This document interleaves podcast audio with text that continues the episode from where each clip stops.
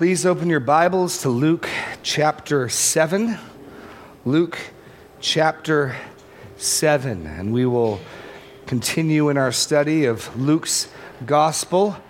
Two weeks ago, we completed over four parts Jesus' sermon on the plain. We ended with a challenging call to obedience as Jesus explains that the, the tree is known by its fruit, and our deeds and our words and our actions reveal who we are and what we worship and what we believe, and ultimately, what will be our fate. Now, in chapter 7, we're going to get a concrete example of that. It's a really remarkable passage. Luke chapter 7, we're going to see the man who amazed Jesus. That's why you stop and think of how remarkable that is. We, we recognize that God is amazing. And we recognize it is appropriate for us to marvel at God and His creation. You've ever seen a starry night, you've marveled. You've seen the complexity of, of cellular structure or the human body or a newborn baby or a beautiful sunset, and you marvel. In fact, in Luke's gospel, Jesus is regularly marveled at in Luke 2:33 when his parents found him in the synagogue and he was asking questions of the teachers and the scribes. They marveled at him. In Luke 4:22 after he opened the scroll in his hometown and he s- declared that in their hearing he had fulfilled it all spoke well of him and marveled at the gracious words that were coming out of his mouth. In Luke chapter 8 when Jesus calms the storm his disciples marvel and were afraid and yet, only twice in all four of the Gospels, twice only, is Jesus said to marvel, to be amazed, be full of wonder. And this is one of them. So, this is, this is pretty important. This is significant. I want to know what about this man, what about his faith caused Jesus to marvel, to wonder? He's just given a hard message. And here we're going to see an example in these 10 verses of a man and his faith who causes Jesus to marvel and to wonder. I, I want to know what does that. I, I would like to attempt to elicit some sort of response like that. I'd like to aim for that, even if I don't achieve it. We're going to learn what real faith is, what real discipleship is, and we're going to see an example of someone who, who without even being present to hear it, most likely, is living out the commands of Jesus' sermon in, in Luke 6. So let's begin by reading Luke 7 1 to 10 and studying the man who amazed Jesus. After he had finished all his sayings in the hearing of the people, he entered Capernaum. Now, a centurion had a servant who was sick and at the point of death, who was highly valued by him. When the centurion heard about Jesus, he sent to him elders of the Jews, asking him to come and heal the servant. And when they came to Jesus, they pleaded with him earnestly, saying, He is worthy to have you come and do this for him. For he loves our nation, and he is the one who built us our synagogue. And Jesus went with them. And when he was not far from the house, the centurion sent friends, saying to him, Lord, do not trouble yourself for I am not worthy to have you come under my roof. Therefore, I did not presume to come to you, but say the word and let my servant be healed. For I too am a man under authority, with soldiers under me, and I say to one, Go, and he goes, and to another, Come, and he comes, and to my servant, Do this, and he does it. When Jesus heard these things, he marveled at him, and turned to the crowd that followed him, and said, I tell you, not even in Israel have I found such faith. When those who had been sent returned to the house, they found the servant well. So the story takes place over two episodes. You've got the first delegation, the first group of people that the centurion sends, and, they interact with Jesus. And then you have the second group that the centurion sends. What's really surprising to me is Jesus and the centurion never have a face to face encounter. This is truly remarkable. This man amazes Jesus via proxy, via his representatives. There, there is no face to face encounter. And yet Jesus is amazed, which is an indication of his humanity. Before we, before we dive into this, we've already talked about how the fact that Jesus, while being God, was not functionally acting out, living in all of the attributes of God. He was not functionally omniscient. He was not walking around being aware of everything. He didn't stop being God, but we saw him study Scripture in the temple in Luke chapter 2. We saw him learning, and he grew in wisdom and stature. And so, Jesus being amazed, says, this is unexpected to see faith like this, character like this from someone so unlikely. A Roman centurion is remarkable. And Jesus is amazed. And I want to know what about this man, what about him, and what he's doing makes our Messiah marvel. So we're just going to look at it in two parts the first delegation and the second delegation. Let's dive in. The first delegation, verses 1 to 6a. And let's first start by looking at the setting. Now, Luke links this text with what came before. And this is an important part about studying the Bible. We can think of the Bible as a string of pearls. And there's this one story over here, and I like that story. And there's this other thing over here. Oh, that's kind of boring. Uh, oh, I like this one. And this is a narrative, this is a story. And so, this event, Luke gives us the context, look at verse 1, is connected to what came before. After he had finished all his sayings in the hearing of the people, he entered Capernaum. So, we are to know that this is one of the very next things that took place after Jesus finished his sermon on the plain. And Luke wants us to know that. There's some connection between what Jesus taught in the Sermon on the Plain and what we see here. We also know he's returned to Capernaum, a place where he's already done notable miracles. If you remember back in chapter 4, in Nazareth, they want him to do the miracles he did in Capernaum. And then through the rest of chapter 4, we see Jesus doing miracles in Capernaum. Capernaum was kind of Jesus' base of operation, if you will, in his early Galilean ministry. He did many notable miracles and signs. Now, sadly, Capernaum never ultimately, as a city, came to trust in Jesus. If you, if you go a little later into Luke's gospel, to chapter 10, 15, Jesus has these fearful words to say to them And you, Capernaum, will you be exalted to heaven? No, you'll be brought down to hell. So, this is a town that will ultimately reject Jesus, but for the time being, they're happy that he's there, and word is spread around. We've seen the word spread around. So, that's our setting, the time setting. This is the next in a series of events after Jesus' sermon. The place, Capernaum, we've already been there. The person, there was a centurion. Now, a centurion is a Roman army leader. The title means that he has a hundred men under him, roughly, give or take. Century, right? That makes sense? He's a centurion. And so the Roman army had men over tens and men over hundreds and men over thousands. This man was wealthy, as we'll see. This is, this is a pretty high rank in the Roman army. This man lived comfortably. This man, this man had a position of authority and respect in the community. He's a centurion. But this also, man, represents one of the leaders of the foreign rule, the foreign power that had Israel under its thumb.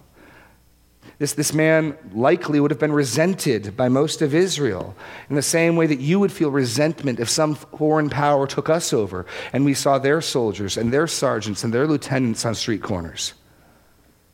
This man's a centurion, he's a Roman soldier. He's not Jewish. We'll see that in a little bit as well. And yet, this, this unlikely man, this, this military leader of a pagan nation oppressing God's people, this man is the one for whom we will see amazing faith. And finally, the situation this centurion had a sick servant or slave. So Jesus goes to Capernaum, place he's been to before. There's a centurion, a Roman, Roman military leader He's got a sick servant. That's the setting, the time, the place, the person, and the situation. And I want to notice the contrast between the two delegations. We get some details. The first delegation is a group of Jewish elders. The second delegation, you see that in verse 3, is a group of the centurion's friends in verse 6. So we're to contrast what they say, because really the heart of the contrast of this passage is the Jewish leaders saying he is worthy in verse 4, and the second group, I am not worthy, verse 6. That's, that's the big contrast here that we'll be looking at. So, The situation is this centurion has a servant that he cares for, a servant that he cares for a lot, a slave that he cares for, and this slave is sick and at the point of death. And he hears Jesus has come to Capernaum. Now, we don't know this soldier's backstory. We don't know how he heard about Jesus. Whoever taught him did a good job. We're going to see his theology is pretty well developed. Possibly, t- turn back to Luke 3. It's possible that some of this man's own soldiers reported back to him. Because if you remember, in Luke 3, when John the Baptist was giving his ministry, we get different groups of people come to him. Look at verse 10. The crowds asked him, What shall we do? And he answered them, Whoever has two tunics is to share with him who has none. Whoever has food is to do likewise. Tax collectors also came to be baptized and said to him, Teacher, what shall we do? And he said to them, Collect no more than you are authorized to do. Soldiers also asked him, What shall we do? And he said to them, Do not extort money from anyone by threats or by false accusation. Be content with your wages. The soldiers have already, Roman soldiers have already participated in John the Baptist's ministry. We also get some insight in the types of potential sins or problems Roman soldiers could get into threatening, false accusation, extortion of money. More reasons why the Jews would resent such people. Uncircumcised Gentiles. This is a remarkable man. We should perk up right here that he sent Jewish elders and leaders you, got to bear in mind what a remarkable thing this is that there are Jewish people that are willing to go and stand up for this man. Jews won't eat with Gentiles. They won't enter the same roof as a Gentile. They think Paul brings a Gentile near to the temple, a riot breaks out. I mean, you can read the Bible and see how the Jews view the Gentiles. And the fact that not just Jews, but leaders, elders in the community would go and beseech Jesus for this man is remarkable absolutely remarkable. We'll, we'll take a look at that in a second. But I want you to notice something else that's important. The Jewish elders speak about him. That's another one of the contrasts. They speak about him. He, verse 4, is worthy. That's contrasted with the friends, we'll get to in a minute or two, who speak for him. Notice it's in the first person. I am not worthy. So the first group speaks about him, the second group speaks for him. Okay? So we've got a group of Jewish elders speaking about coming and beseeching Jesus that he would heal this servant. So he hears about Jesus coming and he sends elders of the Jews. Now that's remarkable. You read through your Bibles, you will not find many instances where Jewish people, Jewish leaders, are advocating for, beseeching for, on behalf of Gentiles. This is a remarkable thing in and of itself. And when they came to Jesus, they pleaded with him earnestly, sincerely. They're not going through the motions. We're not to understand that this guy's threatening them or somehow they're trying to curry favor with him. It's sincere. They earnestly plead with him, saying, He is worthy to have you do this for him, for he loves our nation, and he is the one who has built us our synagogues. Their request, come heal. Come heal. Come do this thing for him. Come heal his servant. And they give a reason. He, they say, is worthy. Now, here we, we see some of the evidence of Jewish thinking. As, as you read through your Gospels, you read through Romans, the Jews have a merit system with God. And these elders, meaning to do well, they're genuinely trying to intercede for this man, are telling Jesus that because of this man's godly life, he is deserved, he is owed that Jesus come and heal him. Now, that's going to be the big contrast with what he has to say for himself.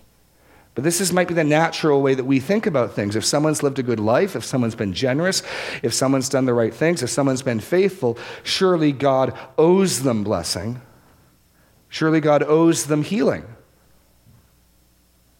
That was the theology of Job's friends, the theology of the disciples. Who sinned, this man or his parents, that he was born blind?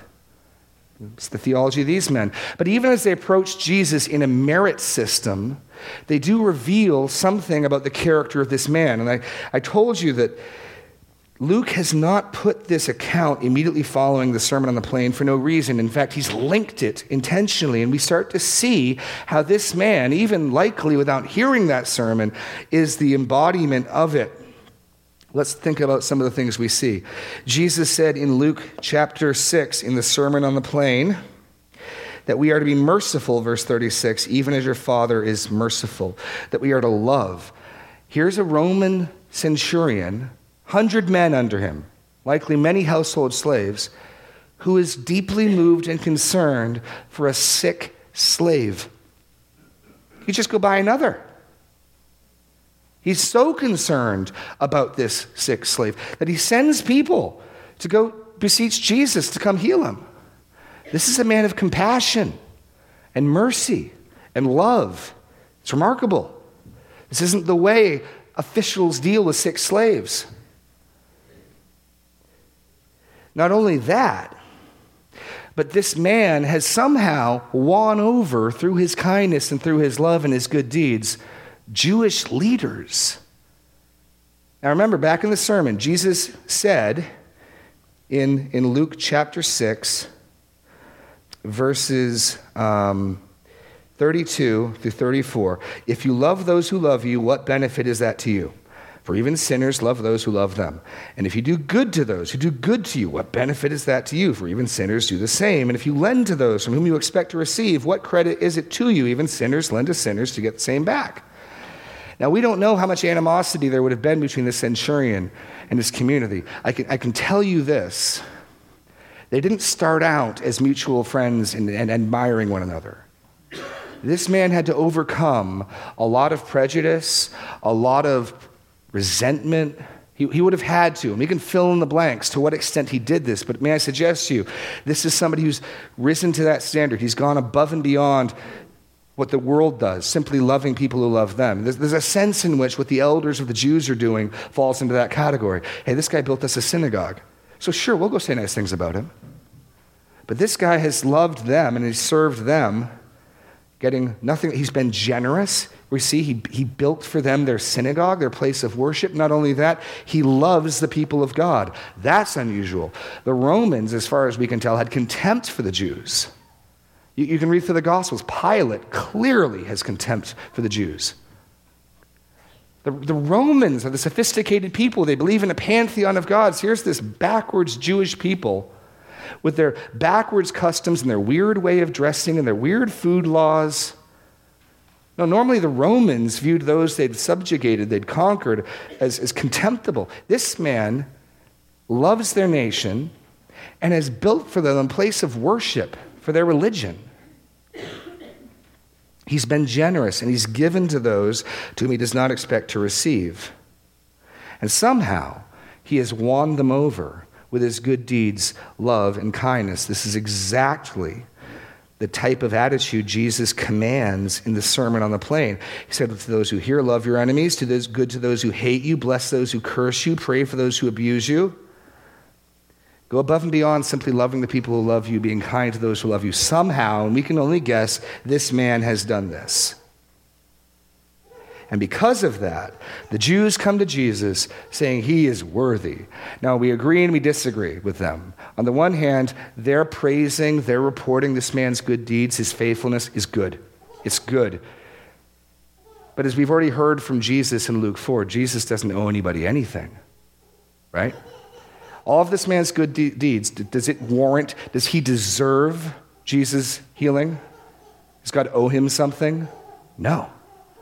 No, not at all. It's commendable, it speaks to his character. But again, we get an insight on another approach to God. And if we're not careful, we will adopt this same approach that these Jewish elders have.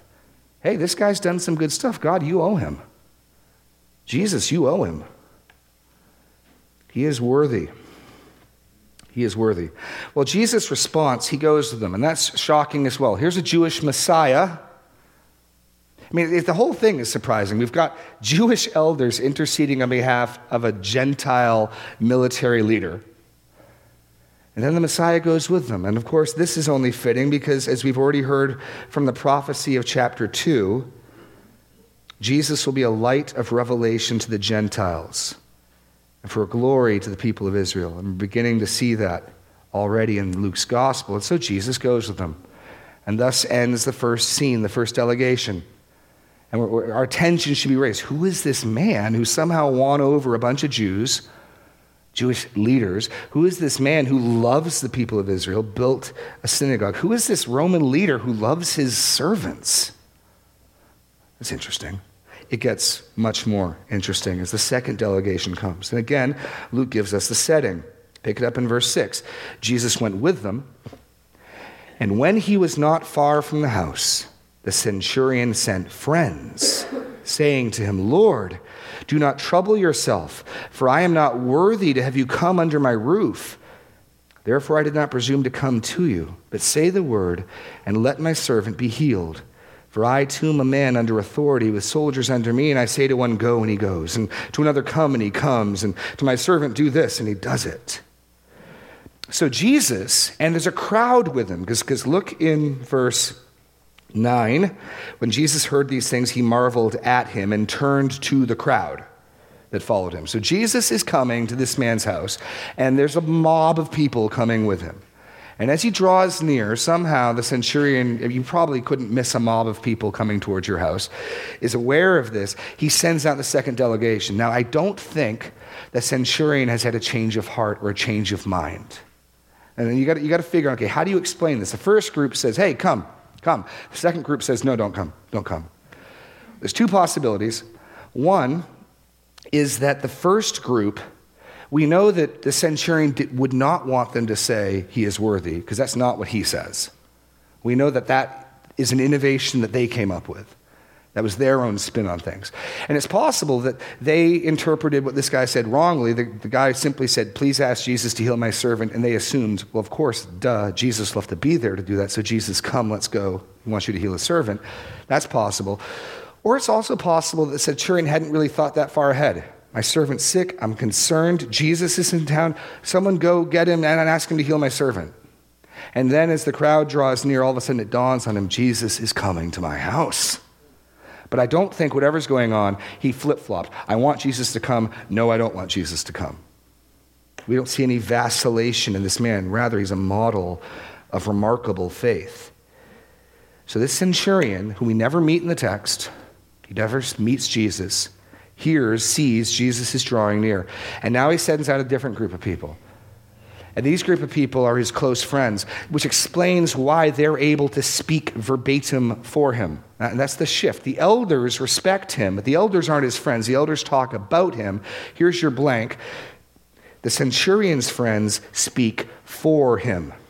Speak for him. Luke wants us to know which of these two reports actually represents the thoughts and mind of the centurion. And it's the second group, not the first. It's the second group, not the first. The centurion's friends speak for him, and they have a request as well. First group's request, will you please come and heal? This group, don't trouble yourself. Literally, don't let yourself be agitated. The centurion understands that him and his sin and his condition would rightly trouble the Messiah. And there's a reason for it. His reason, I am not worthy. I told you, this man embodies the ethic laid out in the Sermon on the Plain. And here we see that beatitude attitude, right? Blessed are those who are poor before God. Blessed are those who mourn their sin. Blessed are those who hunger and thirst for righteousness.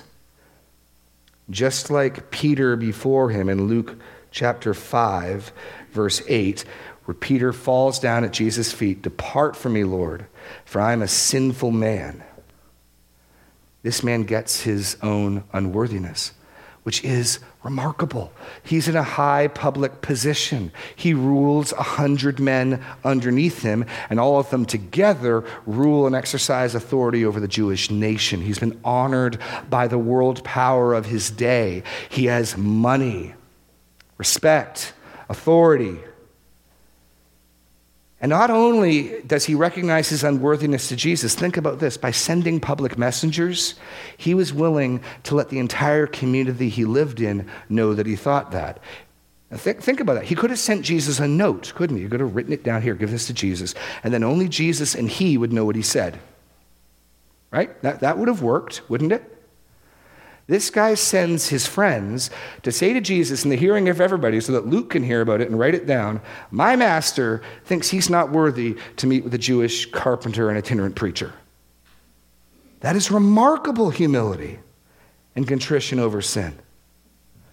This, this guy has understood his own unworthiness, part of his great faith, part of his modeling of the Sermon on the Plain. He gets it for all of the reasons that he could be proud, for all of the reasons that he could feel that he is somebody. He understands who he is in relationship to Jesus. And contrary to what his Jewish leaders said about him. He confesses his total unworthiness. He's not worthy to have Jesus in his home. He's not worthy to come out and meet with Jesus. It's reminiscent of the prodigal son who in Luke 15 19 says, Father, I'm not worthy to be called your son. Something else remarkable that we see, though, not just his reason, but his confidence coupled with his understanding of who he is. And this is, this is where I think we get to see what faith is. What's, what is great faith? Here's great faith faith is a coupling of an orthodox view of who God is in connection with an orthodox view of who you are. They, they go hand in hand. To know who God is, is to know I'm not God, right? This is how John Calvin answers the question what's more foundational, the knowledge of self or the knowledge of God? He says they're kind of mutually dependent because you can't know who God is without realizing I'm not Him. And you can't know who you are in any meaningful way without recognizing I'm made by God. I'm not God. That those two things come together. We see His accurate view of self, and now we're to see His high view of Christ. And that, I think, is where we see what great faith involves. His confidence, Jesus the Lord has divine authority. Jesus the Lord has divine authority. Notice that he calls Jesus Lord. Verse 6 Lord, do not trouble yourself. In the case we're tempted to think, well, that just is a polite address of sir. No, this centurion who calls Jesus Lord doesn't think he's worthy to have this Jewish carpenter and itinerant preacher enter his home. He's not worthy to come out and meet him. Not only that, he recognizes Jesus' power and authority at a level that no one yet in the gospel has understood.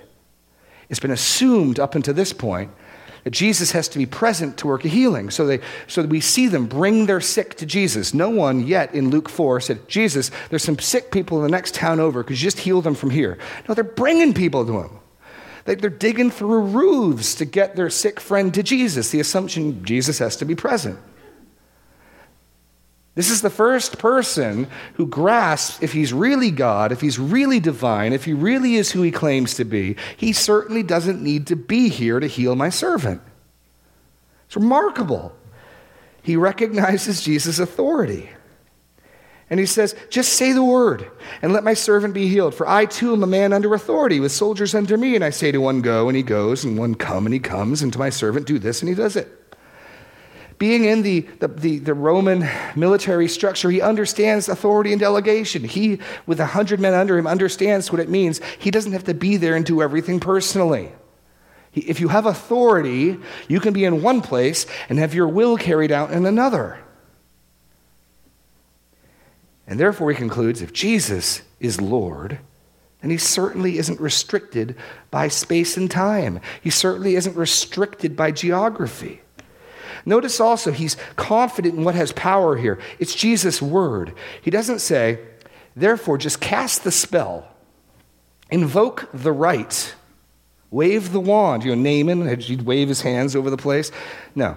He, he's located the nexus of Jesus' power. It's his word. We've already seen that again in Luke chapter 4.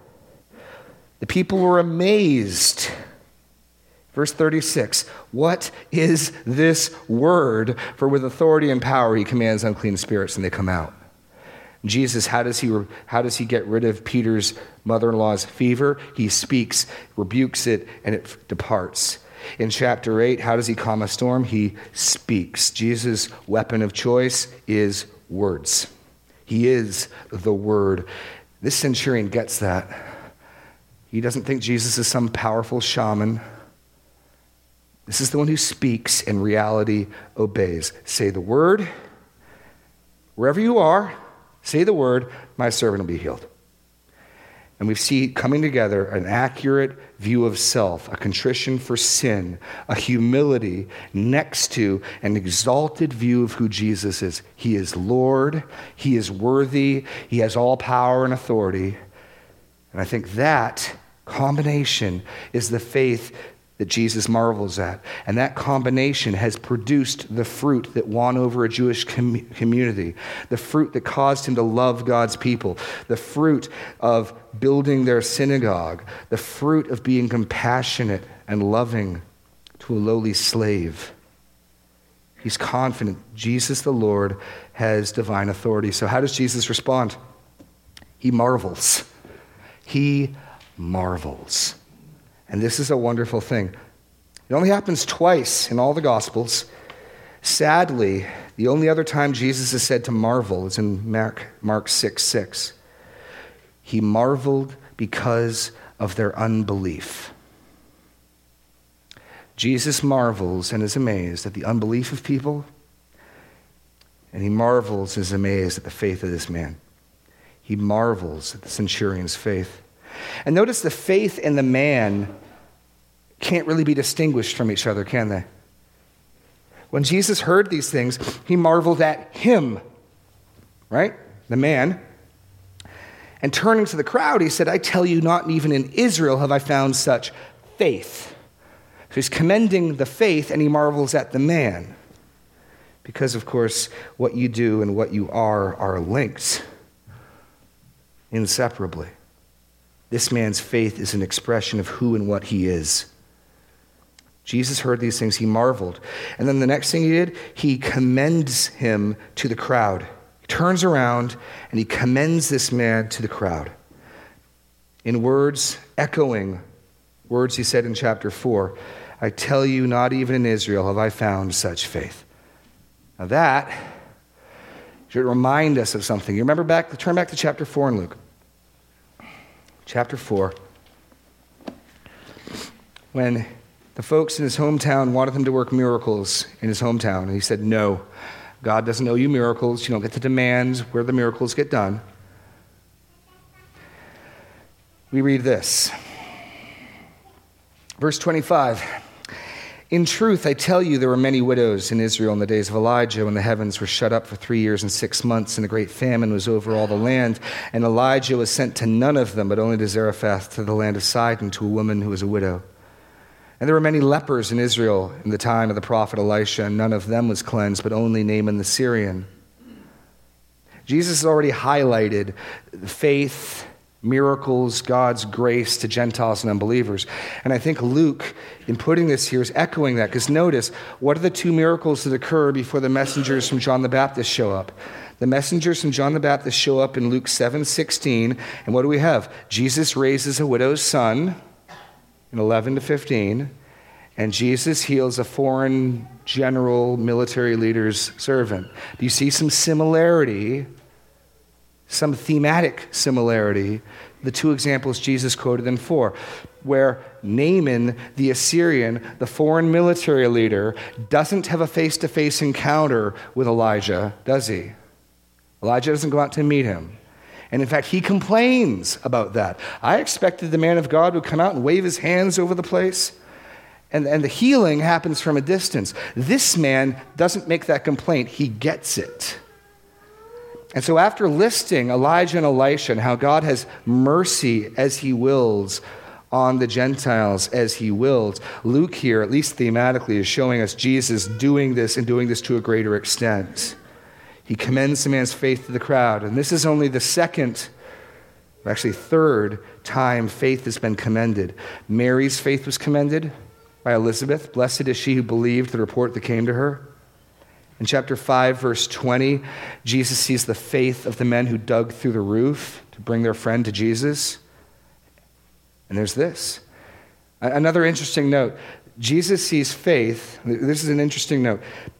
In chapter 5, verse 20, The faith of the paralytic's friends caused them to overcome every obstacle. We're getting to Jesus no matter what. If we have to dig through a roof, so be it. We're getting our friend to Jesus because he needs Jesus. Get out of my way. We're, we're getting to Jesus. And that's a mark of faith, that dogged perseverance. You think of the woman who is pleading for help, and, and Jesus says, it fit to give the food of the children to dogs? And she says, Yes, but even the dogs get the crumbs. There's a persistence that faith engenders and creates, and that's good. There's also here, faith recognizes that we're not worthy, and faith recognizes that we, we, it's a fearful thing to come into the presence of the living God.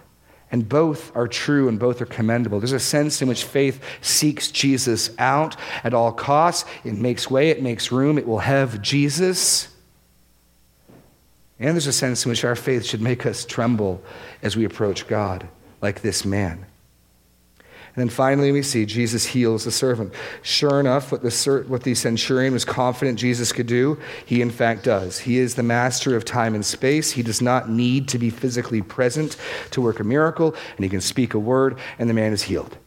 Now, Luke is not fundamentally drawing attention to that, even though it's true. Our Lord has all power and authority. By the way, how, how much faith did that servant have to be healed?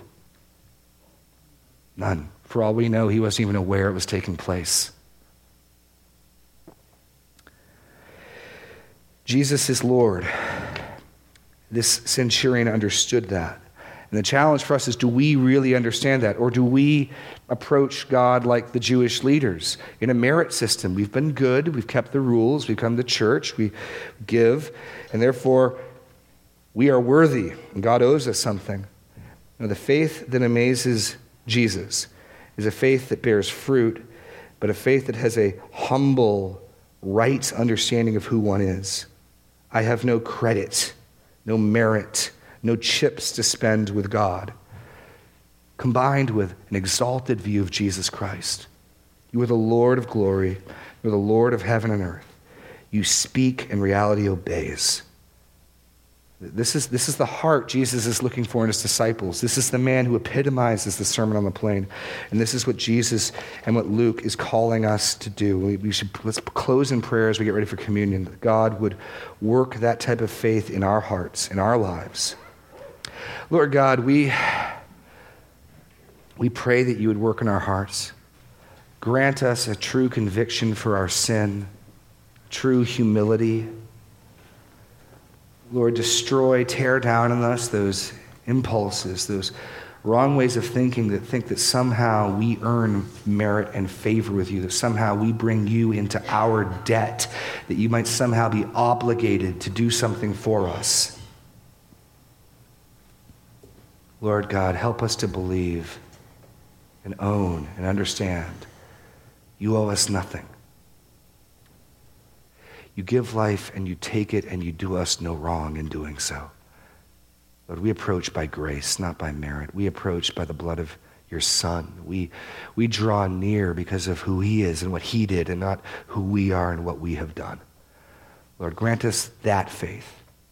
Grant us to see your Son highly exalted and ourselves as unworthy. In Jesus' name, amen.